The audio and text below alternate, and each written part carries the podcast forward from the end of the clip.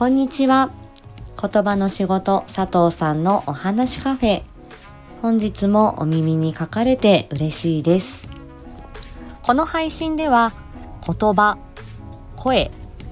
コミュニケーション、伝え方など日常で使えるヒントをお話ししていきます。ツイッターでも発信しています。プロフィール欄からぜひ覗いてやってください。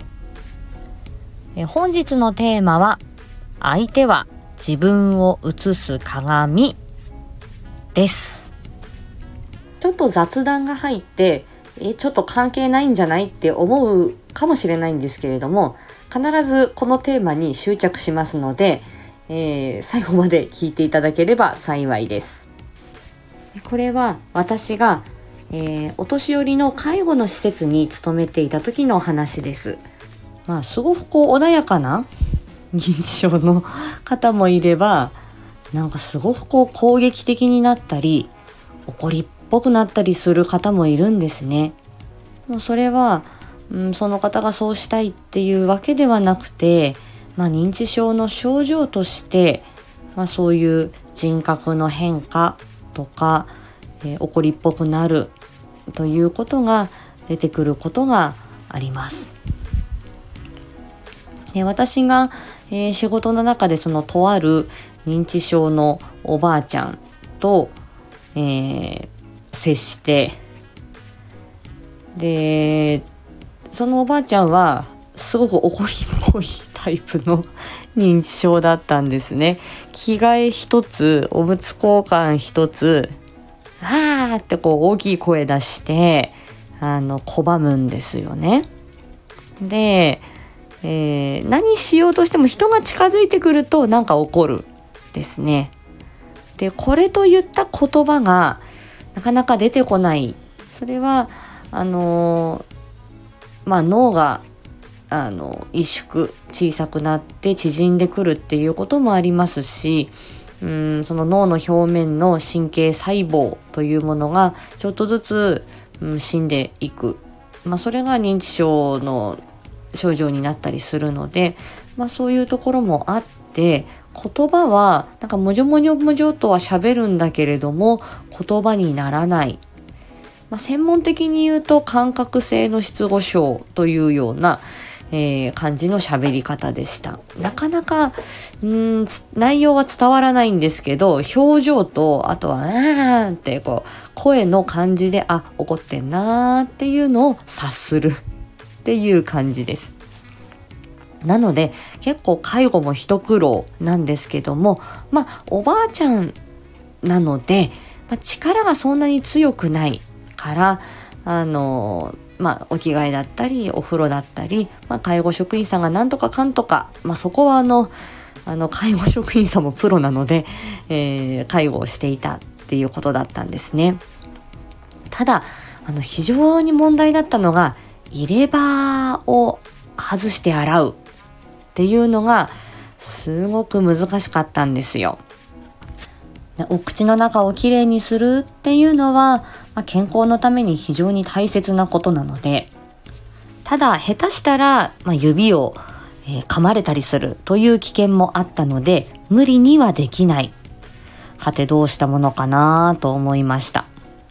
で、ある時にその認知症のおばあちゃんが鏡に向かって何かこう喋ってる姿を見たんですね。で、あの、認知症の方の中には、その鏡に映った人、まあ自分ですけど、鏡に映った人を、まあ、自分だと思わないで、多分他の人が向こうにいるって思うのか、その鏡の向こうの人の、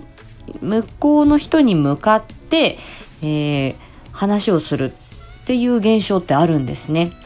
ただ、その時はすごく穏やかな感じで、穏やかに鏡の前で、なんか喋ってるんですよ。だから、あ、きっと鏡の前に行くことは嫌いじゃないんだなと思ったんですね。で、鏡越しにではあったんですけど、えー、私がニコニコ笑顔でこうその方に近づいていったらその方がニコって笑ったんですよ。で、あ、笑ったと思って、で、そこから、あのー、その鏡に向かって、例えば櫛を持ってもらって自分で紙で、紙を溶かしたりとか、まあそういうことをやりながら徐々に距離を詰めていって、で、あのー、ニコニコしながら近づくと、まあ、それは鏡越しじゃなくても向こうもニコニコしてくれるようになったので、えー、そこから、まあ、なんとか多分お口を触らせてもらって入れ歯を洗うっていうところまで許していただけたかなという記憶があります。何が言いたいかっていうと、あの、相手が、あの、ちょっとこう、あ、困ったなっていう顔をしてるとか、えー、緊張しているっていうと相手に伝わるんですよね。で、認知症の方とかだと如実にそれが伝わる気がしていて、ただ、それは誰でもですね、あの、あ、この人ちょっと表情が冴えないなって思う時には、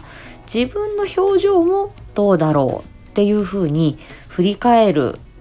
っていうことが大事ですし、まあ、相手に笑顔になってもらいたいなとか緊張をほぐしてもらいたいなと思えばこちらもそういう風な表情で、えー、接していかないと相手の表情って緩まないんだなっていうことをその時になんか感じたんですよね。なのでこう、初めましてっていう時とか、あなんか緊張するは、あの、初めての人に出会うとかっていう時にも、えー、とりあえず、笑顔を引き出したかったら自分も笑顔でいる。で、向こう、相手があんまりこう、うん、顔色が冴えないなっていう時には、あ、もしかしたら自分もそうなってるのかもっていうふうに思うようにしています。きっとあながち間違ってはいなさそうなので、えー、相手は自分を映す鏡。相手が不安そうな時は自分もそうかもしれない。まあ、相手が、あの、悲しい時には一緒にこう悲しんであげる、寄り添ってあげる、悩みを聞いてあげる、そういうことも、まあ、時には必要な場合もあるかと思います。え今日の話は、えー、この辺にいたします。ちょっとまとまりなかったですが、えー、まあ、聞いていただいてありがとうございました。よろしかったら、いいねやフォロー、コメントもお待ちしております。また次回お会いしましょう。ありがとうございました。